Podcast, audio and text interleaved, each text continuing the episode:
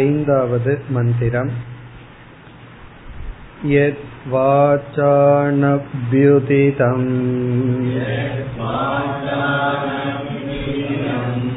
யேன வாகப்யுத்யதே ததேவ ப்ரஹ்மத்வம் வித்தி.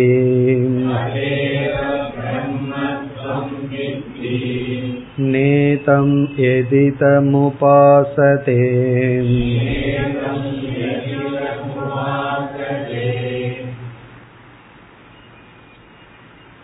இந்த ஐந்தாவது மந்திரத்திலிருந்து இந்த கண்டம் முடியும் வரை மூன்று முக்கிய கருத்துக்கள் என்பதையும் அக்கருத்தினுடைய விளக்கத்தையும் நாம் பார்த்து முடித்தோம்.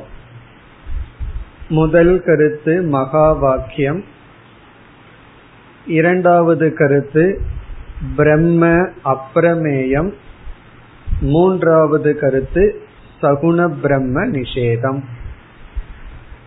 மகா வாக்கியம் இங்கு எப்படி வந்தது என்றால், எது வாச்சா ந அப்யுதிதம், எந்த ஒரு சரீரத்திற்குள் இருந்து உடலை விளக்கிக் கொண்டிருக்கின்ற சைத்தன்ய தத்துவத்தை வாக்கினால் விளக்க முடியாதோ, ஏன வாக் அப்யுத்யதே, எந்த சைத்தன்யத்தினால் வாக்கானது விளக்கப்படுகின்றதோ, ததேவ பிரம்மத்வம் வித்தி, அதையே பிரம்மனாக அறிவாயாக என்றால், அந்த சைத்தன்யமே இந்த உலகத்துக்கு ஆதாரமாக இருக்கின்ற இந்த ஒரு உடலை பிரகாசிக்கும் ஆத்ம சைத்தன்யமே இந்த உலகத்தை பிரகாசிக்கின்றது. இது மகா வாக்கியம், ஜீவ பிரம்ம ஐக்கியம். பிறகு வாக்கானது பிரம்மத்தை விளக்காது, ஆனால் பிரம்மத்தினால் அல்லது ஆத்மாவினால் வாக்கு விளங்குகின்றது என்ற பகுதியிலேயே இந்த பிரம்மன் எந்த பிரமாணங்களினாலும் அளக்க முடியாது. பிரத்யக்ஷம், அனுமானம் போன்ற பிரமாணங்கள், பிறகு சப்தத்தினால் நேரடியாக விளக்க முடியாது. இது இரண்டாவது கருத்து. பிறகு இறுதி கருத்து நேதம் எதிதமுபாசதே, அதையும் சென்ற வகுப்பில் பார்த்தோம். சகுண பிரம்ம நிர்குண பிரம்ம என்று பரபிரம்மத்தை இரண்டாக நாம் பிரிக்கின்றோம். அந்த சகுண பிரம்மத்தை பலவாக நாம் பார்க்கலாம். ஒன்று ஈஸ்வரன், இந்த உலகத்துக்கு காரணமாக இருக்கின்ற தத்துவம். பிறகு அதே ஈஸ்வரன் நாம் சிறு வயதில் இஷ்ட தேவதையாக அறிந்துள்ளோம். ஒரு குழந்தைக்கு ஈஸ்வர தத்துவத்தை கூறினால் விளங்காது. அந்த குழந்தை என்பது மனப்பக்குவமற்றவர்களுக்கு ஈஸ்வர தத்துவம் விளங்காது. ஆகவே சிறு வயதிலிருந்து நாம் ஏதோ ஒரு நாம ரூபத்துடன் இறைவனை நமக்கு அறிமுகப்படுத்தி உள்ளார்கள், நாம் அறிந்துள்ளோம். அது இஷ்ட தேவதை என்று பார்த்தோம். அந்த இஷ்ட தேவதை ஈஸ்வரனிடமிருந்து வேறல்ல. பிறகு அடுத்ததாக ஈஸ்வரன் அல்லது சகுண பிரம்ம அதிஷ்டான தேவதையாக இருப்பதை பார்த்தோம்.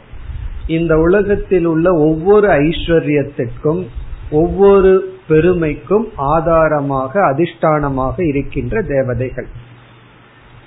வேதத்தினுடைய கர்மகாண்டத்தில் ஒவ்வொரு ஐஸ்வர்யத்தை அடைய அந்தந்த அதிஷ்டான தேவதைகளை குறித்து யாகங்கள், பூஜைகள் எல்லாம் சொல்லப்பட்டிருக்கின்றது.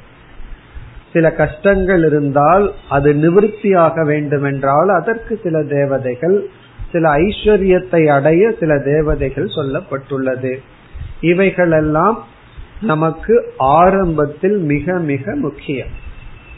பிறகு நிர்குண பிரம்ம என்ற இடத்துக்கு வரும் பொழுது உபாசிய உபாசக பேதம் நீக்கப்படுகிறது. நான் வழிபடுபவன், இந்த தத்துவம் வழிபடப்படுவது என்கின்ற பேதம் நீக்கப்படுகின்றது. அது இறுதி நிலையில். அது நீக்கப்பட்ட பிறகும் விவகாரத்தில் இருக்கும் பொழுது ஈஸ்வரன் இந்த ஜெகத் இதெல்லாம் விவகாரத்தில் நாம் பயன்படுத்துவோம், பின்பற்றுவோம். ஆனால் அறிவு பூர்வமாக அந்த பேதமானது நீக்கப்படுகிறது. இங்கு சகுண பிரம்மன் முக்கியம் அல்ல, அல்லது சகுண பிரம்மே நம்முடைய லட்சியம் அல்ல என்று கூறப்படுகிறது.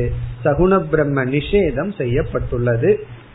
எது இதம் உபாசதே, எந்த இந்த நாமரூபமான மாயையுடன் கூடிய இஷ்ட தேவதை, அதிஷ்டான தேவதை, ஈஸ்வரனை வழிபடுகின்றார்களோ, ந இதம் அது அந்த பிரம்மன் அல்ல. ஆனால் அதிஷ்டான தேவதை, இஷ்ட தேவதை போன்றவைகளெல்லாம் நமக்கு ஆரம்பத்தில் மிக மிக அவசியம். இப்ப நாம எதெல்லாம் ஆரம்பத்துல படியாக பயன்படுத்தினோமோ இறுதியில் தான் அதை துறக்க வேண்டும். இத நம்ம படித்தவுடன் ஆகவே நான் இஷ்ட தேவதையை துறக்கின்றேன் என்று துறந்து விடக் கூடாது. இஷ்ட தேவதையெல்லாம் நிர்குண பிரம்மத்தில் லயமாக்க வேண்டும். இங்கு அந்த இஷ்ட தேவதை அல்லது சகுண பிரம்மன் நிஷேதம் செய்யப்படுகின்றது. நிஷேதம் என்றால் இது முழுமையான பொருள் அல்ல, இதற்கு ஆதாரமாகவும் நிர்குண பிரம்மன் இருக்கின்றது. இனி இதே கருத்துதான் இந்த கண்டம் முடியும் வரை அமைந்துள்ள மந்திரங்கள். அடுத்து ஆறாவது மந்திரம். என் மனசா நமனுதே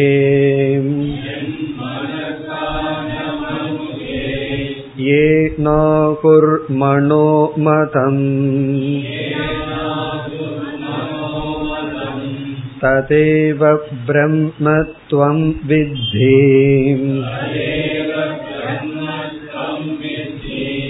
நேதம் யதிதமுபாசதே.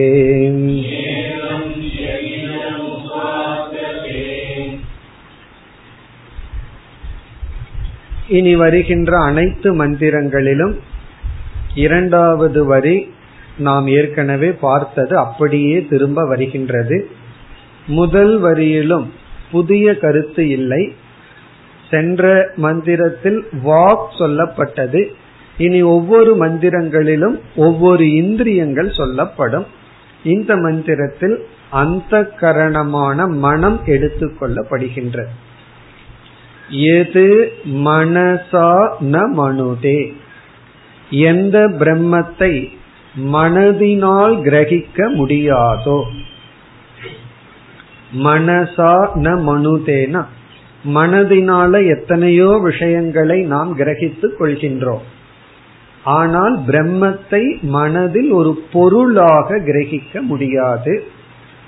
ஆனால் ஏன மனக மதம் ஆகுகு, எந்த பிரம்மத்தினால் மனமானது அறியப்படுகின்றதோ. மனக மதம் என்றால் மனமானது அறியப்படுவதாக ஆகுகு ஞானிகள் ரிஷிகள் கூறுகின்றார்களோ. இப்ப எந்த பிரம்மத்தை மனமானது கிரகிக்காதோ, எந்த பிரம்மத்தினால் மனம் கிரகிக்கப்படுகிறது, மனம் அறியப்படுகின்றது என்று ரிஷிகள் கூறுகின்றார்களோ, ததேவ பிரம்மத்வம் வித்தி அதையே பிரம்மனாக நீ அறிவாயாக. நேதம் எதிதம் உபாசதே, எதெல்லாம் இங்கு உபாசிக்கப்படுகின்றதோ அது பிரம்மன் அல்ல. இங்க மனம் என்ற சொல்லிலிருந்து அனுமானம் போன்ற பிரமாணங்கள் நீக்கப்படுகின்றது. பிரமாணம் பல விதங்கள். பிரத்யக்ஷ பிரமாணம்னா நேர்ல பார்த்து அறிகின்ற அறிவு. அனுமானம் என்றால் அனுபவத்தின் அடிப்படையில் பிரதானமாக மனதை துணை கொண்டு நாம் விசாரித்து யுக்தியினால் அறியப்படுகின்ற ஞானம். இங்க மனதினால் கிரகிக்க முடியாதுன்னா எந்த விதமான தர்க்கத்தினாலும் அந்த பிரம்மத்தை நாம் கிரகித்து கொள்ள முடியாது. தர்க்கத்துக்கு அப்பாற்பட்டதாக இருக்கின்றது. யூகித்தும் புரிந்து கொள்ள முடியாது. சிலதெல்லாம் நம்ம நேர்ல பார்க்காவிட்டாலும் நம்முடைய யூகத்துல பலவிதமான ஞானத்தை அடைகின்றோம். நம்ம ரோட கிராஸ் பண்ணும் பொழுதே சப்தம் கேட்கிறோம். கேட்ட உடனே இது ஆட்டோ ரிக்ஷா சப்தமா பஸ் சப்தமா அப்படின்னு பார்க்காமலே தெரிந்து கொண்டு அதற்கு தகுந்த மாதிரி நடந்து கொள்கின்றோம். இதெல்லாம் என்ன என்றால் மனதினால் கிரகித்து கொள்வது. இந்த சப்தமும் அந்த வாகனத்தையும் சேர்ந்து சேர்ந்து கேட்டு மனதில் உள்ள பதிவுனால வாகனத்தை பார்க்காமலேயே சப்தத்திலிருந்து இதுதான் அப்படிங்கிற அறிவு வருகின்றது. இதெல்லாம் யூகம் அனுமானம்னு சொல்கின்றோம். இவ்விதம் அனுமானம் அல்லது சில உணர்வுகள், இப்ப வெறுப்பு வெறுப்பு போன்ற உணர்வுகளை எல்லாம் நம்ம மனதில் உணர்ந்து கொள்கின்றோம். அதெல்லாம் வாயில சொல்ல முடியாது. ஒருவருடைய பேச்சிலிருந்து நம்ம விபரீதமான உணர்வை அடையலாம். அவர் பேசுறதுல இருந்து நம்ம ஏமாற்றுவதற்கு சிரிக்கிறார் அப்படின்னு ஒரு முடிவுக்கு வர்றோம். அவர் கோபமா பேசுறதுல இருந்து அவர் உண்மையில் கோபிக்கவில்லை அப்படின்னு முடிவு செய்கின்றோம். இதெல்லாம் என்னன்னா மனம் உணரக்கூடிய வெளி தோற்று ஒன்றாக இருந்தாலும் மனதுல சில உணர்வுகள் அனுமானம். இப்படியெல்லாம் அந்த பிரம்மத்தை கண்டுகொள்ள முடியாது. பிறகு எதனால் இந்த மனமானது அறியப்படுகின்றதோ, இல்ல மனது இனியொரு மனதுனால் அறியப்படுதுன்னு சொன்னா பிறகு அந்த மனதை எது அறியுதுன்னு கேட்போம். இனியொரு மனது அப்படின்னா அதற்கு ஒரு முடிவே இல்லை. ஆகவே இந்த மனதை கொண்டு உலகத்தை அறிகின்றோம். இந்த மனம் சாட்சி சைத்தன்யமான நமக்குள் இருக்கின்ற ஆத்மா விளக்குகின்றது. அந்த சாட்சி சைத்தன்யமே பிரம்மன். அதை தவிர மனதில் பார்க்கின்ற காட்சி, இஷ்ட தேவதா தர்சனங்கள் இதெல்லாம் முழுமையான உண்மை பொருள் அல்ல. இனி அடுத்த மந்திரத்தில் வேறு இந்திரியம் எடுத்துக்கொள்ளப்படுகின்றது. 7வது மந்திரம். யச்சக்ஷுஷா ந பஷ்யதி யேன சக்ஷுகும்ஷி பஷ்யதி ததேவ ப்ரஹ்மத்வம் வித்தி நேதம் ஏதி தமுபாசதே.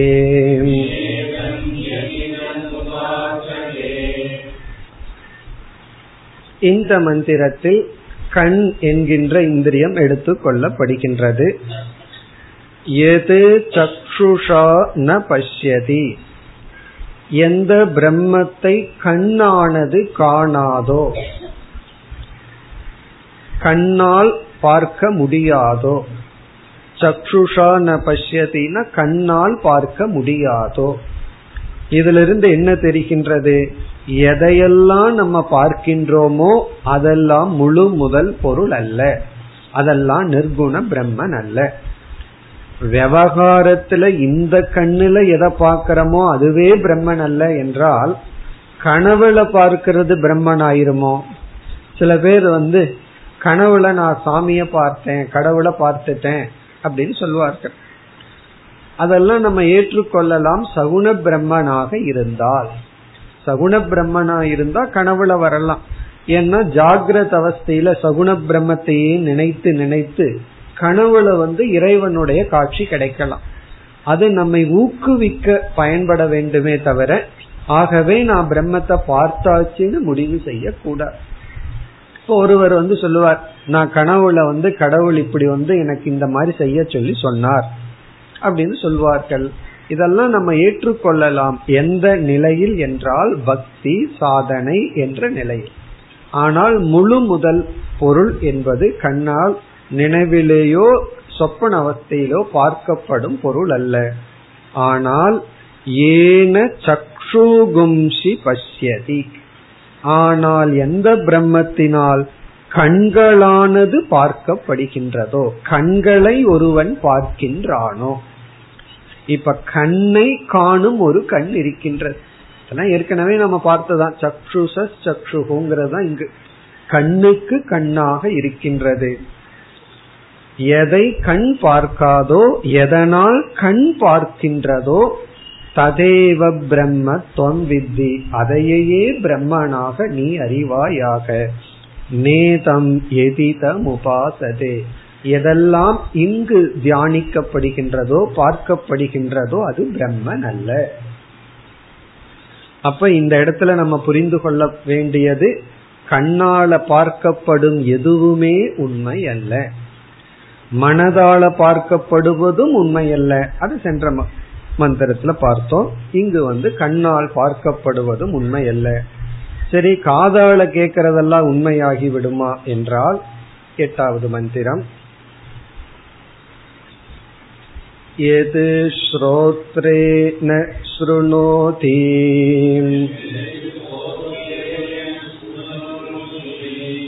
ஏன ஸ்ரோத்ரமிதகம் ஸ்ருதம்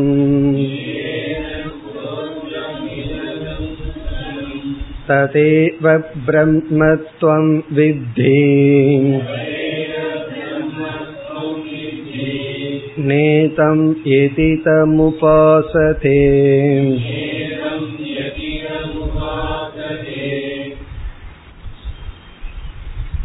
எது ஸ்ரோத்ரேன ந ஸ்ருணோதி, எதை காதானது விளக்காதோ, எதை செவியினால் ஒருவன் கேட்பதில்லையோ. ஆனால் ஏன இதம் ஸ்ரோத்ரம் ஸ்ருதம், இந்த செவியானது கேட்கின்றதோ, எதை செவியானது கேட்காதோ, எதனால் செவியானது கேட்கின்றதோ, ததேவ பிரம்மத்வம் வித்தி, அதையே பிரம்மனாக அறிந்துகொள். இதனுடைய பொருள் என்ன? பிரம்மன் அசப்தம், பிரம்மனிடத்தில் சப்தம் என்ற குணம் இல்லை. பிரம்மத்துக்கு ஒரு சவுண்ட் இருந்ததுன்னா உடனே அந்த சப்தத்தை கேட்கலாம். சில பேரெல்லாம் சொல்வார்கள், நான் சப்தத்தை கேட்டேன், அது பிரம்மத்தினுடைய சப்தம் என்றெல்லாம், நாத பிந்து கலா அதீதக என்றெல்லாம் சொல்வார்கள். நாதம்னா சப்தம், சப்தம் சப்தத்துக்கு காரணம், இவைகளுக்கெல்லாம் அதீதமானது பிரம்மன். அமாத்ரா சொரூபம், மாத்திரை அமாத்ரா, அமாத்ரான சப்தமற்றது. அந்த பிரம்மன் சப்தமற்ற சொரூபம், ஆகவே அந்த பிரம்மத்தை கேட்க முடியாது. எதையெல்லாம் நம்ம கேட்கிறோமோ அதெல்லாம் சகுண பிரம்மன். அதாவது பக்தியில பார்க்கிறதெல்லாம் பகவான் சொரூபம், கேட்பதெல்லாம் பகவானுடைய சப்தம்தான், சுவைப்பதெல்லாம் பகவானுடைய சொரூபம் என்றும் நம்ம சொல்லுவோம். ஒவ்வொரு இந்திரியங்கள்ல எதெல்லாம் அனுபவிக்கப்படுதோ அது ஈஸ்வர சொரூபம்ங்கிறதுலே சாஸ்திரம் சொல்கின்றது. இதே உபனிஷத்துல பல இடங்கள்ல பார்ப்போம், சர்வம் கலு இதம் பிரம்ம, இவைகள் எல்லாமே பிரம்மன் தான், எதையெல்லாம் பார்க்கிறையோ அது பிரம்மன், எதையெல்லாம் நீ கேட்கிறையோ அது பகவானுடைய சப்தம் அப்படின்னு சொல்லுவோம். ஆனா இந்த இடத்துல என்ன சொல்றோம்? எதையெல்லாம் பார்க்கிறையோ அது பிரம்மன் அல்ல, எதையெல்லாம் கேட்கிறையோ அது பிரம்மன் அல்லன்னு சொல்றோம். எப்படி இதை டேலி பண்றதுன்னா, எதையெல்லாம் பார்க்கிறையோ அது பிரம்மன் அப்படிங்கும் போது அது சகுண பிரம்மன், எதையெல்லாம் பார்க்கிறையோ அது பிரம்மன் அல்லன்னு சொல்லும் பொழுது அது நிர்குண பிரம்மன். அப்பங்க விஷய பேதாத், அந்த ஸ்ருதி வாக்கியத்துக்குள்ள கான்ட்ரடிக்ஷன் கிடையாது. ஏன்னா சப்ஜெக்ட் அங்க வேறு, எல்லாம் பார்க்கறதெல்லாம் கேட்கறதெல்லாம் பகவானுடைய சொரூபம்ங்கிறது சகுண பிரம்மன். பிறகு அதெல்லாம் பகவான் அல்ல என்றால் நிர்குண பிரம்மன். ததேவ பிரம்மத்வம் வித்தி நேதம் யதிதம் உபாசதே. இனி இந்த கண்டத்தினுடைய இறுதி மந்திரம், யத் பிராணேன பிராணிதே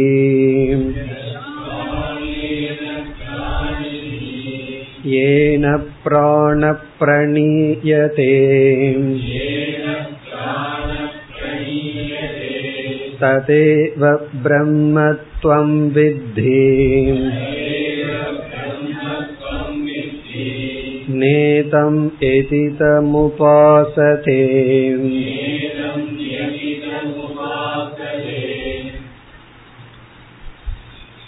இங்கு நுகர்தல் என்கின்ற இந்திரியம் எடுத்துக் கொள்ளப்பட்டுள்ளது.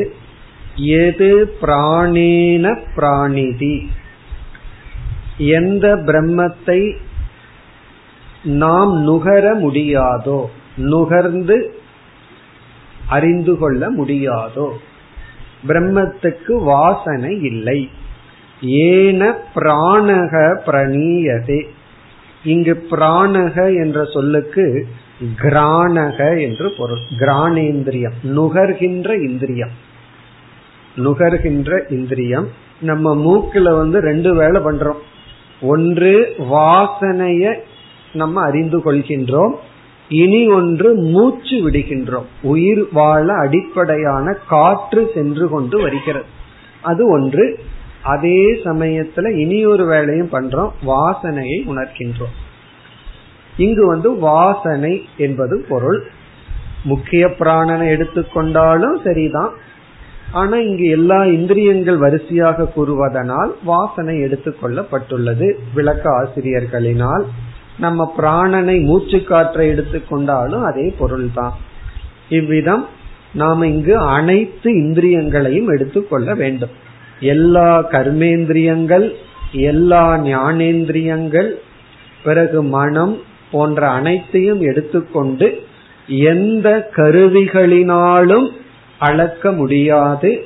ஆனால் எதனால் கருவிகள் அந்தந்த வேலையை செய்கின்றதோ அந்த சரீரத்திற்குள் இருக்கின்ற சைத்தன்யமே பிரம்ம பூர்ண சைத்தன்யம். பிறகு இந்த அறிவு சுரூபமான நிர்குண சைத்தன்யம் யாரும் உபாசிக்க முடியாது. அதனாலதான் உபனிஷத்துல தேயம் பிரம்ம நேயம் பிரம்ம என்று கூறுவார்கள். பிரம்மத்தை ரெண்டா பிரித்து சொல்வார்கள்.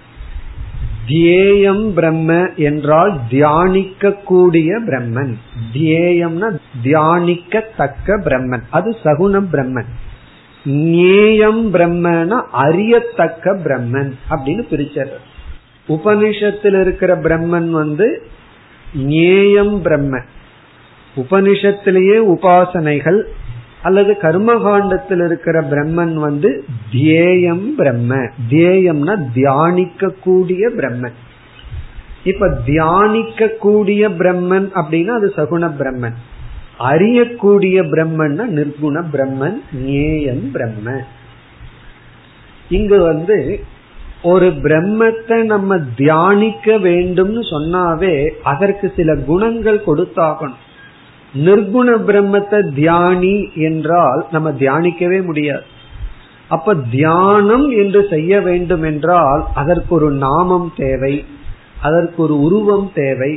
சரி, உருவமே இல்லைன்னா அதுவே ஒரு உருவமாகும். அருவமும் ஒரு உருவம். Formless one is one form. Form இல்லாம தியானிக்கிறேன்னா அது ஆகாசம். கம் பிரம்ம கம் பிரம்மன் எல்லாம் உபனிஷத்துல. ஆகாசத்தை தியானிப்பது ஒரு விதமான தியானம். அப்படி தியானிக்கின்றேன்னு சொன்னாவே மனதிற்குள் ஒரு இடத்தில் ஆதாரமாக வைத்து ஒரு விதமான குணத்துடன் பிரம்மத்தை வழிபடுகின்றேன் அர்த்தம். ரிலீஜியன்ல இருக்கிற கடவுள் எல்லாம் தியேயம் பிரம்ம. எல்லா ரிலீஜியன்லயும் இறைவன் சொன்னா அது உருவத்தோடு சொல்லி இருக்கலாம், உருவம் இல்லாம சொல்லி இருக்கான்ல தியேயம் பிரம்ம. அதே ரிலீஜியன்ல பிலாசபி தத்துவம்னு வரும் பொழுது அது நேயம் பிரம்ம, அறியத்தக்க பிரம்மன். இப்ப அறியத்தக்க பிரம்மன் இடத்துல போய் என்ன பண்ணணும்னா அறிய வேண்டும். தியானிக்கத்தக்க பிரம்மத்திடத்தில் நாம் தியானம் செய்ய வேண்டும். அந்த தியானம் செய்வதற்காக சில குணங்களை நாம் அறிந்து கொள்ளலாம். ஆனால் அறிய வேண்டிய பிரம்மனிடத்தில் நாம் அறிவைத்தான் பயன்படுத்த வேண்டும். இத்துடன் இந்த உபனிஷத்தினுடைய முதல் கண்டம் முடிவடைகின்றது. இந்த உபநிஷத்து 4 கண்டங்கள், கண்டம்னா செக்ஷன், 4 பகுதிகளாக பிரிக்கப்பட்டுள்ளது. இதுல முதல் கண்டம் முடிவடைகின்றது. இந்த முதல் கண்டத்தினுடைய சாராம்சத்தை பார்த்தால் முதல் மந்திரமே கேள்வியுடன் ஆரம்பித்தது. கேனேஷிதம் பததி பிரேஷிதம் மனக. இதுல குருவினுடைய பெயரோ சிஷ்யனுடைய பெயரோ இல்லை, வேறு கதையும் இங்கு வரவில்லை. நேரடியாக ஆரம்பிக்கப்பட்டு விட்டது. இப்ப நம்ம கேள்வியையே நல்லா விசாரம் பண்ணி பார்த்தோம். இப்படி ஒரு கேள்வி சிஷ்யன் கேட்கின்றான் என்றால் எப்படிப்பட்ட ஞானத்தை அடைந்து இந்த கேள்வி தன்னிடமிருந்து உருவாகி இருக்கும் அப்படிங்கறத நம்ம பார்த்தோம். அப்படி பார்க்கையில நம்ம பார்த்த கருத்து சிஷ்யன் நமக்குள் ஏதோ ஒரு சேதன சொரூபம் இருக்க வேண்டும், ஒரு உணர்வு சொரூபம் இருக்க வேண்டும். ஏன்னா நம்ம உணர்வு ரூபமாக அறிவு ரூபமா செயல்பட்டு இருக்கோம். அது கண்டிப்பாக ஸ்தூல உடலாக இருக்க முடியாது, ஸ்தூல உடலுக்கு வேறாக இருக்க வேண்டும். ஏனென்றால் இந்த உடல் மரணத்திற்கு உட்பட்டுள்ளது, இந்த உடல் உறக்கத்தில் ஜடத்தை போல் இருக்கின்ற காரணம் இது பஞ்சபூதத்தில் ஆனது. இந்த உலகம் ஜடமா இருக்கு, பஞ்சபூதத்தில் ஆனது, அதனால் செய்யப்பட்ட உடலும் அப்படித்தான் அவன் நினைக்கின்றான். இரண்டாவதாக என்ன உணர்கின்றான், நம்முடைய மனம் இந்திரியங்களும் ஜடமாத்தான் இருக்கணும். காரணம் அவைகளெல்லாம் கருவிகள், கருவிகளும் ஜடம்தான். பேனா, ஸ்கூட்டர், கார் போன்ற கருவிகள் ஜடம். ஆனா அதுல ஒரு மூமெண்ட் இருக்குன்னா அதற்குள்ள அறிவுபூர்வமா யாரோ ஒருவன் இருந்து இயக்குகின்றான். இதெல்லாம் உணர்ந்து பிறகு எது அந்த தத்துவம், இந்த உடலுக்குள் அறிவுபூர்வமாக இருந்து இவைகளெல்லாம் இயக்குகின்ற தத்துவம் எது? இதற்கு குரு என்ன பதில் சொன்னார்? இரண்டாவது மந்திரம் பதில். ஸ்ரோத்ரஸ்ய ஸ்ரோத்ரம் மனசோ மனோயது என்ற இடத்தில் இங்கு குருவானவர் இரண்டு படியில் உபதேசிக்க வேண்டிய சூழ்நிலை வந்தது. அதையும் நம்ம பார்த்தோம். ஒன்றை புரிந்து கொள்ளவே இல்லை என்றால் ஒரே ஸ்டெப்ல டீச்சிங். ஒன்றை நம்ம தப்பா புரிஞ்சுட்டோம் அப்படின்னா அந்த தவறை நீக்குவது ஒரு ஸ்டெப், புதிய அறிவை கொடுப்பது இரண்டாவது படி. இது என்ன என்று கேட்டால் நம்ம கயிறு அப்படின்னு சொல்லிடலாம். ஒருவர் பார்த்து இங்க என்னமோ கிடக்குது, அது என்ன அப்படிங்கிறார். ஒரே ஒரு வேர்டு தான் நமக்கு அவர்களுக்கு உபதேசிக்க தேவை, கயிறு. பிறகு அவர் என்ன சொல்றார், இரண்டாவதா இங்க பாம்பு இருக்குன்னு சொல்றார். அப்ப அவர் என்ன பண்ணியிருக்கார், அவர் கயிற்ற பாம்புன்னு தப்பா புரியும் பொழுது அங்க மினிமம் 2 வார்த்தை தேவைப்படும், அத 2 ஸ்டெப் தேவைப்படும். அந்த பாம்பானது கயிறு. இப்ப இது என்ன இருக்குன்னு கேட்டா அவர் இடத்துல போய் அந்த பாம்பு கயிறுங்கிற வேண்டிய உபதேசம் அவசியம் இல்லை. ஏன்னா அவன் பாம்புன்னு தவறாக எடுத்துக்கொள்ளவே இல்லை. அப்போ ஒரே ஒரு ஸ்ட்ரெயிட் டீச்சிங். ஆனா தப்பு நடக்கிற இடத்துல 2 படியாக சொல்ல வேண்டும். அதே போல இங்க என்ன தவறு நடந்துள்ளது, அறிவு சொரூபமா நமக்குள் ஒரு தத்துவம் இருக்கின்றது. அந்த அறிவு சொரூபமான ஆத்மாவை ஜட சொரூபமான இந்த உடலின் மீது ஏற்றி வைத்து இந்த உடல் சேத்தனம்னு சொல்றோம். அழியாத ஆத்மாவிடத்துல என்ன பண்றோம், உடலினுடைய அழிகின்ற தன்மைய ஆத்மாவிடத்துல போட்டோம். இப்படி நம்ம 2 வேளை பண்ணியிருக்கோம். ஆத்மாவினுடைய அறிவு சொரூபம் சத்ஸ்வரூபத்தை உடல்ல போட்டு உடலினுடைய மாற்றங்கள் சம்சாரம் அழிவு இதையெல்லாம் ஆத்மாவில போட்டு நான் அழிகின்றேன், அறிவு சொரூபமாகவும் இருக்கின்றேன்னு சொல்றோம். ஆகவே இந்த அறியாமையை நீக்க காது, கண்கள், மனம் போன்ற இந்திரியங்களில் எந்த ஒரு சேதனத்தை நீ அனுபவிக்கின்றாயோ அது அதை சார்ந்ததல்ல, அது ஆத்மாவை சார்ந்தது என்று நம்முடைய கரணத்தில் இருக்கின்ற உணர்வை நீக்கி அது ஆத்மஸ்வரூபமானது என்ற அறிவை கொடுக்க ஸ்ரோத்ரஸ்ய ஸ்ரோத்ரம், காதுக்கு காதாக விளங்குகின்றது. அப்படின்னா காதுக்கு காது என்ற தன்மை வர எது எந்த ஒரு ஆத்ம சைத்தன்யம் காரணமோ அதுதான் நீ கேட்ட கேள்விக்கான பதில் என்று சொல்லி பிரேத்ய அஸ்மா லோகா தமிருதா பவந்தி என்று இந்த ஞானத்தை அடைந்தவர்கள் உயிரோடு இருக்கும் பொழுதே அகங்காரம் மமகாரத்தை விட்டு மகிழ்ச்சியாக இருந்து இறந்ததற்கு பிறகு மீண்டும் பிறப்பதில்லை என்ற ஞான பலனையும் கூறிவிட்டார். முதல் மந்திரம், இரண்டாவது மந்திரம் ஓவர். முதல் மந்திரத்துல கேள்வி, இரண்டாவது மந்திரத்துல பதில், பதிலோடு ஞான பலன் எல்லாம் முடிஞ்சாச்சு.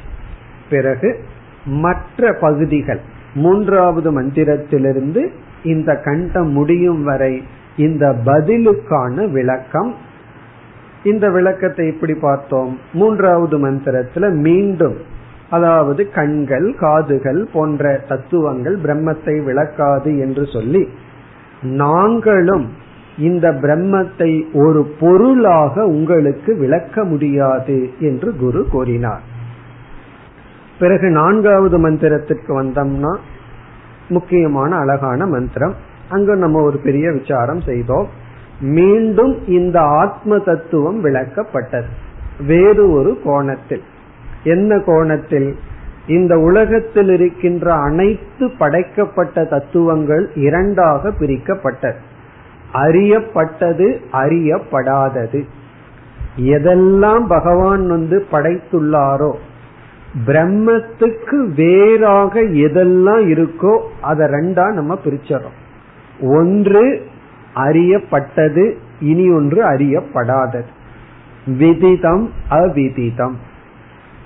பிறகு இங்கு எப்படி ஆத்ம தத்துவம் உபதேசிக்கப்பட்டது?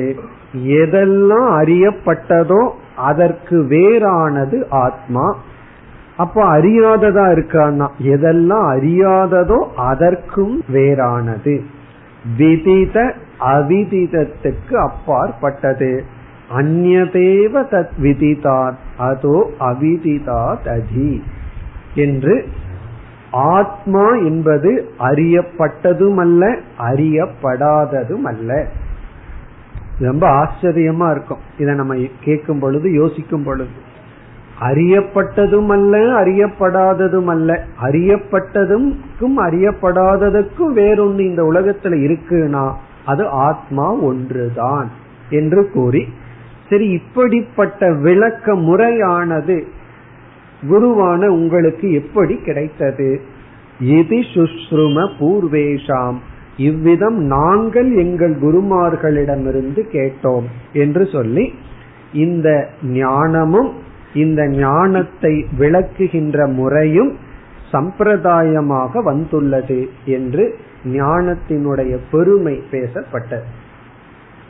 பிறகு ஐந்தாவது மந்திரத்திலிருந்து நாம் இப்பொழுது பார்த்து முடித்த ஒன்பதாவது மந்திரம் வரை இன்று நாம் பார்த்தோம். மகா வாக்கியம், பிறகு பிரம்மன் அல்லது ஆத்மா அப்பிரமேயம், பிறகு சகுண பிரம்மே முழுமையான பிரம்மன் அல்ல, சகுண பிரம்மத்துக்கும் தாண்டி நிர்குண பிரம்மன் இருக்கின்றது. இந்த கருத்துக்கள் இத்துடன் முதல் கண்டம் முடிவடைகின்றது. இனி நாம் இரண்டாவது கண்டத்திற்கு செல்கின்றோம். இரண்டாவது செக்ஷன், முதல் மந்திரம். ஏதி மன்யசே சுவேதேதி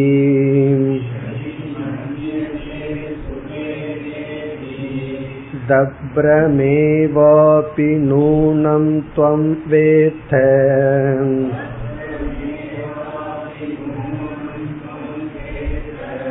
பிரம்மணோ ரூபம் யதஸ்ய த்வம் யதஸ்ய தேவேஷோ அதனு மீமாம்ஸ்ய மேவதே.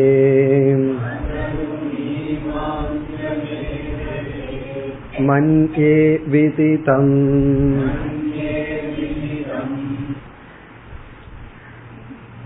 முதல் செக்ஷன் உத்தம அதிகாரிகளுக்காக கொடுக்கப்பட்டது. முதல் செக்ஷன் உத்தம அதிகாரிகளுக்காக. இந்த இரண்டாவது கண்டம் மத்தியம அதிகாரிகளுக்காக. மத்தியம அதிகாரிகளுக்காக அப்படின்னு என்ன அர்த்தம்? அதிகாரிகள் அப்படின்னு சொன்னா தகுதி அடைந்தவர்கள். நம்ம வேதாந்தத்துக்குள்ள அதிகாரிங்கிற வார்த்தைக்கு தகுதி அடைந்தவன். அவன் அதிகாரி என்றால் அவன் தகுதி அடைந்தவன். லோக்கல்ல வந்து அதிகாரி அப்படின்னா ஏதோ ஒரு பவரை உடையவன் அர்த்தம், அவனுக்கு ஏதோ பொசிஷன் இருக்கு, அவன் அந்த அதிகாரி இந்த அதிகாரின்னு சொல்லுவோம். இங்க அதிகாரினா தகுதி. வேதாந்தத்துக்கு அதிகாரினா தகுதி அடைந்தவன். அந்த அதிகாரித்துவம் தகுதியானது உத்தமம் மத்தியமம் அதமம் என்று பிரிக்கப்படுகிறது. உத்தம அதிகாரினா அவன் முழுமையான அதிகாரித்துவத்தை அடைந்தவன் அர்த்தம், முழுமையாக தகுதியை அடைந்தவன், உத்தமமானவன், மேலானவன், முதல் நிலையில் இருப்பவன். மத்தியம அதிகாரினா இடைநிலையில் இருப்பவன், அதம அதிகாரினா கடை நிலையில் இருப்பவன், முதல் நிலையில் இருப்பவன். முதல் நிலையினா கீழ் நிலையில் இருப்பவன். அதமகன மோசம் அப்படின்னு அர்த்தம் கிடையாது. அதம அதிகாரினா இப்பொழுதுதான் அவனுக்கு தகுதி ஓரளவு வந்திருக்கு. அதம அதிகாரினா மிக மிக மோசமான அதிகாரின்னு அர்த்தம் அல்ல, கடை நிலையில் இருக்கின்ற அதிகாரி. ஏன்னா இவனுக்கு கீழே ஒரு ஆள் இருப்பார்கள், அது யாரு தெரியுமோ? அனதிகாரி. அனதிகாரினா அதிகாரியே இல்லை, தகுதியே இல்லாதவனை காட்டிலும் கொஞ்சம் தகுதி உடையவன் உயர்ந்தவன் தான். ஆகவே அதம அதிகாரினா சிறு தகுதி இருக்கின்றது, ஏதாவது அவன் காதுல போட முடியும் அதம அதிகாரிக்கு. அனதிகாரி இருக்காரு, அவர் நம்ம எவ்வளவு வேகமா காதுல கொடுக்கறோமோ அவ்வளவு வேகமா திருப்பி நம்ம கிட்டேயே வந்துடும். இந்த பந்து இருக்கே, பால், அதை எரிஞ்சா எப்படி நம்ம கிட்டேயே வருதோ அதே போல அந்த வார்த்தை நம்ம கிட்ட அப்படியே திரும்பி வரும். வரும்போது கொஞ்சம் ஃபோர்ஸ் எக்ஸ்ட்ராவா வரும், அவங்களோட சில வார்த்தையும் சேர்ந்து நம்ம கிட்ட திரும்பி வந்துவிடும். அது அனதிகாரி. இப்படி அதிகாரிய சாஸ்திரம் மூன்றாக பிரிக்கின்றது. இனி யார் உத்தம அதிகாரி, மத்தியம அதிகாரி, அதம அதிகாரின்னு பார்ப்போம். யார் சாஸ்திரத்தை சரியாக புரிந்து கொள்கின்றார்களோ அவர்கள் உத்தம அதிகாரி. சாஸ்திரத்தை அப்படியே சரியா புரிந்து கொள்ளும் பொழுது அவர்கள் உத்தம அதிகாரிகளாக இருக்கின்றார்கள். இந்த சரியா புரிஞ்சுக்கிறத சம்யக் கிரகணம் அப்படின்னு சொல்லுவோம். சம்யக் கிரகணம் அப்படின்னு சொன்னா, கிரகணம்னா புரிஞ்சுக்கிறது, சம்யக் அப்படின்னா சரியாக, அப்படியே. அப்படியே சரியா புரிஞ்சுட்டா அவர்கள் உத்தம அதிகாரிகள். அதாவது உத்தம அதிகாரி சரியா புரிஞ்சுக்கிறான்னு சொல்லலாம், அல்லது இவன் சரியா புரிஞ்சுக்கும் போது உத்தம அதிகாரியா இருக்கான். நாம எப்ப சரியா புரிஞ்சுக்கிறோம் அப்பொழுது நாம் உத்தம அதிகாரியாக இருக்கின்றோம், மேலான உயர்நிலையில் இருக்கின்ற முழுமை அடைந்த அதிகாரிகள். நம்ம எப்படி புரிஞ்சுக்கலாம்?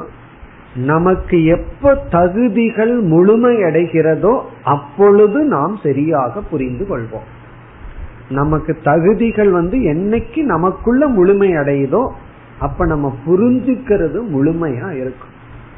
இது சாஸ்திரம் மட்டுமல்ல, விவகாரத்திலேயே ரெண்டு பேர் பேசிட்டு இருக்கும் பொழுது அவர் என்ன உண்மையிலேயே சொல்றார் அதை சரியா புரிஞ்சுட்டோம்னா அவன் உத்தம விவகாரி, ஒழுங்கா உத்தமமா விவகாரம் பண்றவன் அர்த்தம். நம்முடைய வீட்டுல ரிலேஷன்ஷிப்ல 99% ப்ராப்ளம் ஏன் வருதுன்னு சொன்னா, ஒருவருடைய வார்த்தைய நாம இனி ஒருவர் சரியாக புரிந்து கொள்வதில்லை, அப்படியே புரிந்து கொள்வதில்லை. ஒன்னா தப்பா புரிஞ்சுக்கிறோம், எப்படி வேணாலும் தப்பா புரிஞ்சுக்கலாம். அவர்கள் சொல்வதை நம்ம எந்த விதத்துல வேண்டுமானாலும் தவறாக புரிந்து கொள்ளலாம். இப்ப உதாரணமா சாஸ்திரத்துல உதாரணம் சொல்வார்கள். ஒரு குழந்தை அம்மாவை இரிட்டேட் பண்ணிட்டே இருக்கு, உடனே அம்மா கோபப்பட்டு விஷம் புங்க்ஷ்வ அப்படின்னு சொல்றா, போய் விஷத்தை குடி அப்படின்னு திட்டுகின்றார். உடனே அந்த குழந்தை தாய் சொல்லை தட்டாதே அப்படின்னு சொல்லி போய் இப்பதான் இந்த கரப்பாம்பூச்சி அடிக்கிறதுக்கெல்லாம் எத்தனையோ விஷங்கள் இருக்குமே, சாக் பீஸ் முதல் கொண்டு எத்தனையோ விஷம் இருக்கு. அம்மா சொன்னபடி கேட்கணும்னு சொல்லி குடிச்சதுன்னு வச்சுக்கோமே, அதத்தான் எல்லாம் செய்து கொண்டிருக்கின்றார். இப்ப அந்த இடத்துல சாஸ்திரம் என்ன சொல்லுதுன்னா, அம்மா விஷத்தை குடி, எங்கேயோ போய் தொலை, இப்படி எல்லாம் சொல்வார்கள் கோபப்பட்டா. இதனுடைய அர்த்தம் என்ன? அந்த வாச்சியார்த்தத்தை எடுத்து கொள்ள கூடாது. அந்த குழந்தை அந்த அர்த்தத்தை எடுத்துக்காம என்ன அர்த்தத்தை எடுத்துக்கணும் அப்படின்னா, இப்ப நாம செய்யற காரியத்தை செய்ய கூடாது. இப்ப நாம ஏதோ ஒண்ணு பண்ணி அம்மாவுக்கு கோபம் வந்திருக்கே அதை செய்யக்கூடாதுன்னு புரிஞ்சுக்கணும்.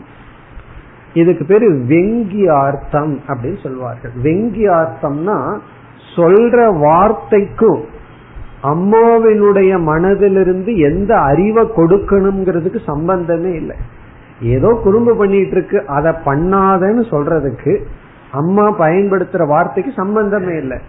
அத குழந்தை புரிஞ்சுட்டா உத்தம அதிகாரி. பல சமயம் குழந்தை புரிஞ்சுக்கும், பல சமயம் புரிஞ்சுக்காது. இதே போல ஒவ்வொரு டிரான்சாக்சன்லயும் ஒருவர் ஒன்னு சொன்னா அது என்ன தாற்பயம், மனதிற்குள்ள எதை சொல்வதற்காக இந்த வார்த்தையை பயன்படுத்துகின்றார்கள் அத புரிஞ்சுட்டா உத்தம அதிகாரி. ஒரு சுவாமிஜி இருந்தார், அவர் ஒரு மகான். இருந்தாலும் அவர் கொஞ்சம் கோபம் வரும், அது ஒண்ணுதான் அவருடைய வீக்னஸ். மற்றபடி ரொம்ப பர்ஃபெக்டா இருப்பார். ஒரு முறை கோபப்பட்டு சிஷ்யனை பார்த்து ஏதோ சிஷ்யன் செஞ்ச சிறிய தவறுக்கு என் மூஞ்சில முழிக்காதுன்னு சொல்லிட்டார். சாதாரணமா சொல்றதுதான். அந்த சிஷ்யன் அது ஒரு விரதமா எடுத்துட்டு இனிமேல் அவர் மூஞ்சில முழிக்க மாட்டேன் அப்படின்னு 20 வருஷம் 25 வருஷம் அவருக்கு பக்கத்திலேயே எங்கேயோ இருந்தார். அவர் மூஞ்சில முழிக்கல. காரணம் என்ன? குரு சொல்லியிருக்கார், குரு சொன்ன வார்த்தையை நான் கேட்கணும் அப்படின்னு சொல்லி. இதனுடைய அர்த்தம் என்னன்னா, இதுதான் ஒருவருடைய இன்டென்ஷன், ஒருவருடைய தாற்பயத்தை புரிந்து கொள்ளாமல் இருத்தல். இப்படி புரிஞ்சுக்காததுதான் எல்லா விதமான ரகளைக்கும் ப்ராப்ளத்துக்கும் காரணம். ரெண்டு பேரும் சண்டை போட்டுட்டு இருக்காங்கன்னு பார்த்தோம்னா நம்ம இதை புரிஞ்சுட்டோம்னா சிரிப்பு தான் வரும். அவங்களோட சண்டை, இவங்க சொல்றத அவங்க புரிஞ்சுக்கல, அவங்க சொல்றத இவங்க புரிஞ்சுக்கிறது இல்லாம ரெண்டு பேரும் புரிஞ்சுக்காம. ஆனா சொல்றது என்ன தெரியுமா, நான் சொல்றத நீ புரிஞ்சுக்கல, நீ சொல்றத நான் புரிஞ்சுக்கிறது தான் ரகளையே நடக்கும். நான் சொல்றத நீ புரிஞ்சுக்க மாட்டேன்னு ரகலை, ரெண்டு பேர் இத சொல்வார்கள், ரெண்டு பேருமே புரிஞ்சுக்காம. எல்லா ஃபைட்டுக்கும் அந்த உத்தம அதிகாரித்துவம் இல்லாததுதான் காரணம். இப்ப சமயக் கிரகணம்னா அந்த வார்த்தைக்கு அப்பாற்பட்டு புரிஞ்சுக்க வேண்டியதெல்லாம் இருக்கு. அந்த வார்த்தையினுடைய தாற்பயத்தை புரிந்து கொள்ள வேண்டும். வார்த்தை பிரம்மத்தை மட்டும் விளக்காது, எத்தனையோ விஷயங்களை வார்த்தை விளக்காது. சாதாரண விவகாரத்திலையும் கூட சில விஷயங்களை வார்த்தைக்கு சக்தி கிடையாது விளக்குவதற்கு. ஒருவர் நமக்கு பெரிய உதவி பண்ணியிருக்கார், அந்த உதவியினால நமக்குள்ள ஒரு கிராட்டிடியூட் வந்திருக்கு, அதையும் கூட உண்மையிலேயே வார்த்தையினால விளக்க முடியாது. ஒரு நன்றி உணர்வையும் கூட நம்ம வார்த்தையினால விளக்க முடியாது. ஏதோ சொல்லலாம், தேங்க்ஸ்ன்னு சொல்லலாம், அல்லது 100 முறை தேங்க்ஸ்ன்னு எழுதி கொடுக்கலாம். ஆனாலும் அந்த நன்றி உணர்வை வார்த்தையினால விளக்க முடியாது. ஆனா அவர் புரிஞ்சுக்குவார், ஏதோ ஒரு லாங்குவேஜ் இருக்கு, அந்த ஒரு கிராட்டிடியூடோட நம்ம பார்த்தாலே அது புரிந்து கொள்வார்கள். இவ்விதம் வார்த்தைக்கு அப்பாற்பட்டு புரிந்து கொள்ள வேண்டும். அதுதான் உத்தம அதிகாரியினுடைய லட்சணம். அதனாலதான் வேதாந்தம் படிச்சுட்டோம் அப்படின்னா ஒவ்வொரு டிரான்சாக்சன்லயும் பர்ஃபெக்டா நம்ம புரிஞ்சுக்கலாம். காரணம் என்ன, இதே புத்தி தான் நம்ம விவகாரத்துல இருக்கு. வேதாந்தத்துல நம்ம அப்ளை பண்ற புத்தி விவகாரத்துல யார் மீது நமக்கு ஒரு வெறுப்பு கோபம் வராது. காரணம் என்ன, நம்ம அந்த உண்மையை புரிந்து கொள்வோம். இது உத்தம அதிகாரியினுடைய லட்சணம். ஆனா உத்தம அதிகாரிக்கு உபதேசம் வேண்டும். ஆகவே முதல் கண்டம், முதல் கண்டம் பக்குவம் அடைந்தவர்களுக்கு உபனிஷத்து பல கோணங்களில், ஓரிரு கோணங்களில் ஆத்ம தத்துவத்தை புரிய வைக்கின்ற. இனி இரண்டாவதுக்கு வருவோம், மத்தியம அதிகாரி. மத்தியம அதிகாரின இடைநிலையில் இருப்பவர்கள். அவர்களுடைய கிரகணம் எப்படி இருக்கும் என்றால் சம்சய கிரகணம். ஃபர்ஸ்ட் சம்யக் கிரகணம், சரியா அப்படியே புரிந்து கொள்வார்கள். இரண்டாவது நிலையில் இருப்பவர்கள் சம்சய கிரகணம். சம்சயம் என்றால் சந்தேகத்துடன், சந்தேகத்துடன் அவர்கள் புரிந்து கொள்வார்கள். இப்ப சம்சய கிரகணம்னா அவர்கள் புரிந்து கொண்டதுல சந்தேகம் இருக்கும், அல்லது அர்த்த ஞானம் ஓரளவுக்கு புரிஞ்சிருப்பார்கள், இனி ஒரு பகுதி வேகா இருக்கும். ஒரு ஆஸ்பெக்ட் புரிஞ்சிருக்கும், இனி ஒரு பகுதி புரிந்து கொள்ளாமல் இருப்பார்கள், அல்லது தான் புரிந்து கொண்ட விஷயமுமே சந்தேகத்திற்கு உட்பட்டு இருக்கும். யாராவது கொஞ்சம் சப்தமா திருப்பி கேட்டா இல்லைன்றுவார்கள், சரியா தான் புரிஞ்சிருப்பாங்க. கொஞ்சம் ஒரு வாய்ஸ் அதிகப்படுத்தி கேட்டுட்டாங்கன்னா இல்ல நான் தப்புன்னு சொல்லி விடுவார்கள். அவர்களிடத்துல தப்பே இருக்காது, சரியா புரிந்துள்ளார்கள், சரியா பேசி கொண்டிருப்பார்கள். சில பேர் அப்படித்தான் விவகாரத்திலேயே சரியா சொல்லிட்டு இருப்பார்கள், இனியொரு ஆள் கொஞ்சம் வாய்ஸ் ரைஸ் பண்ணி காமிச்சா இல்ல நான் சொன்னது தப்புன்றுவார், ஆனா தப்பா இருக்காது. இதெல்லாம் என்னன்னா சம்சய சந்தேகம். அதனாலதான் ஆர்குமெண்ட்ல வின் பண்ணணும்னா உன்னிடத்துல பாயிண்ட் கம்மியா இருந்ததுன்னா டோனை இன்க்ரீஸ் பண்ணுன்னு சொல்லுவார்கள். டோனை இன்க்ரீஸ் பண்ணிட்டா வின் பண்ணிடலாம். அந்த ஆள் கொஞ்சம் பயந்துக்கிற ஆளா இருக்கணும், சம்சய கிரகணமா இருக்கணும். அதே சமய கிரகணத்துக்கிட்ட எல்லாம் ஒண்ணும் பண்ண முடியாது, அவர் குவைட்டா அதையே சொல்லிட்டு இருப்பார். சந்தேகம் இருக்கிற ஆள்கிட்ட வின் பண்ணணும் அப்படின்னா கொஞ்சம் வாய்ஸை ரைஸ் பண்ணு, உங்ககிட்ட ஸ்டஃப் இல்லைன்னா. அதனால யாரு வாய்ஸை ரைஸ் பண்றாங்களோ அங்க ஸ்டஃப் இல்லைன்னு அர்த்தம். அதான் சீக்ரெட். ஏன்னா உண்மையை சொல்லி சொல்லி பார்ப்பார்கள், முடியலன்னா சத்தம் போடுறது. வீட்டுல அதானே, எப்ப சத்தம் அதிகமாகுதுன்னா அங்க உண்மை இல்லாத பொழுது. அப்படி சம்சய கிரகணம், அந்த உபதேசத்துல சந்தேகம் வந்து விடலாம். சந்தேகம் வரலாம், இப்படி இருக்கலாமா அப்படி இருக்கலாமா, அப்படியெல்லாம் ஒரு சந்தேகம். இதுதான் உண்மைங்கிற நிச்சயம் இல்லாத தன்மை, அது மத்தியம அதிகாரி.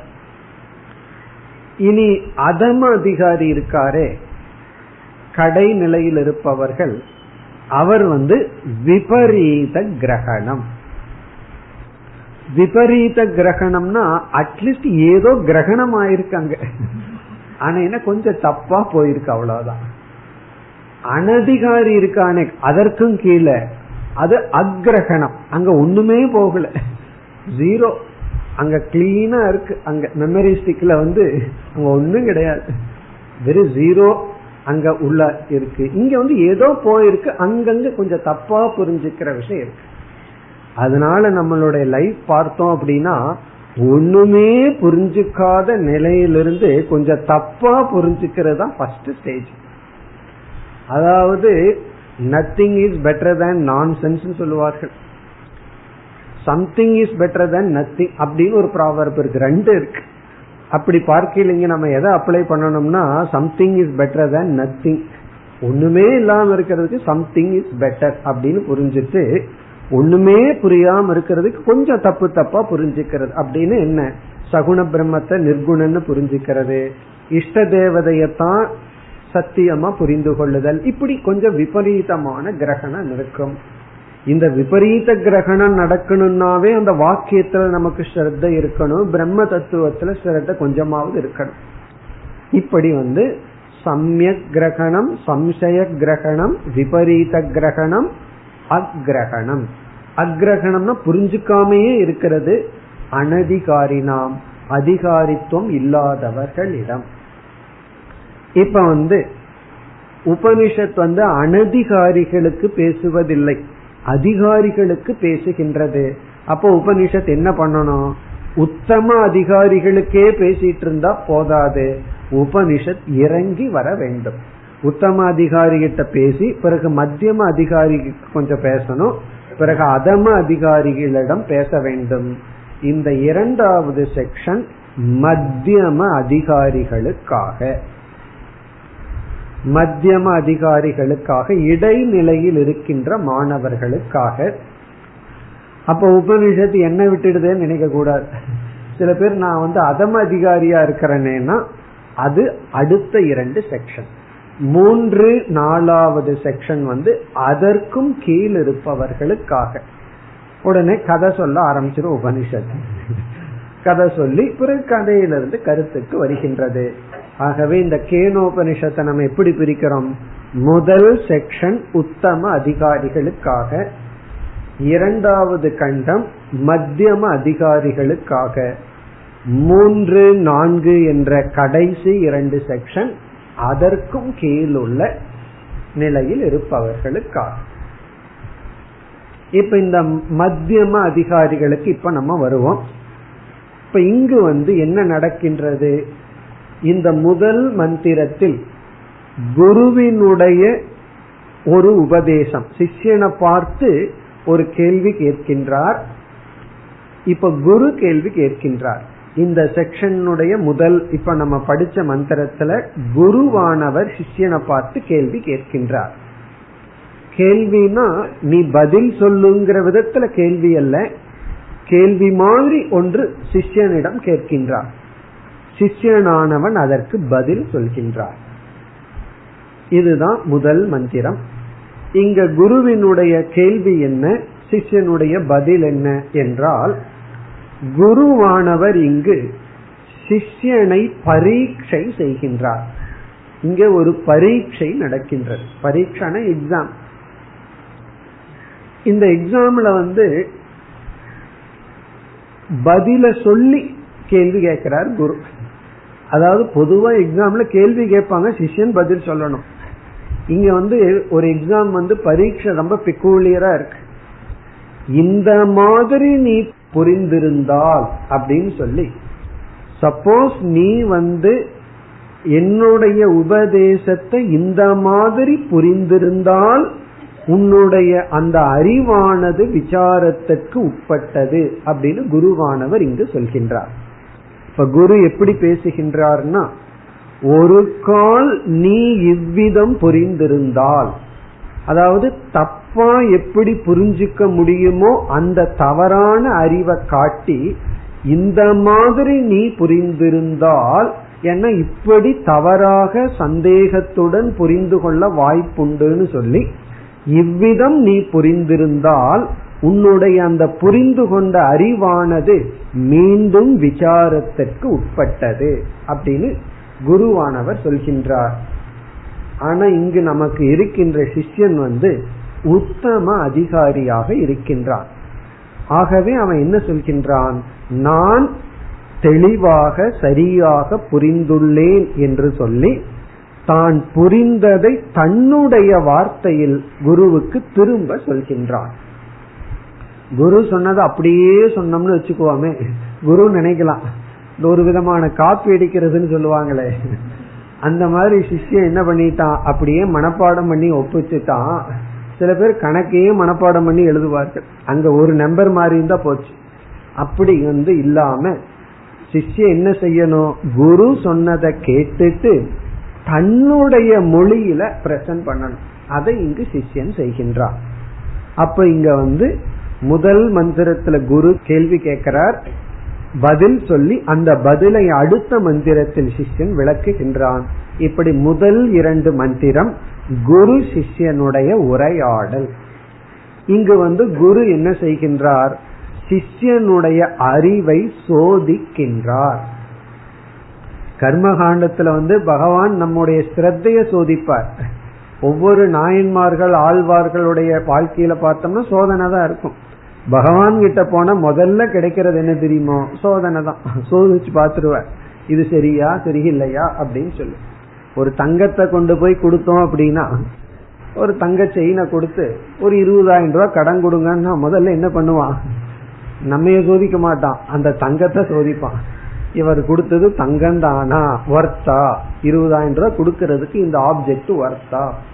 அப்படி பகவான் கிட்ட போய் அனுகிரகத்தை கேட்கிறோம், கடனா தான் கேட்கிறோம். ஞானம் வந்தா திருப்பி கொடுத்துறேன், ஞானம் வர்ற வரைக்கும் கொஞ்சம் உன்னோட அனுகிரகத்தை கொடு, அதுக்கப்புறம் நீ எவ்வளவு கஷ்டமா இருந்தாலும் அந்த ஞானம் அதை டேக் கேர் பண்ணிக்கும், அது வரைக்கும் உன்னுடைய அனுகிரகத்தை கொடுன்னு கேட்கும் போது நாம கொடுக்கற செயின் ஸ்ரத்தை தான்.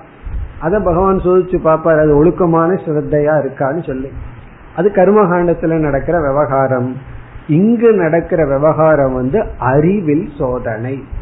சரியாக சிஷ்யன் புரிந்து கொண்டானா என்று இங்கு குருவானவர் அறிவை சோதிக்கின்றார்.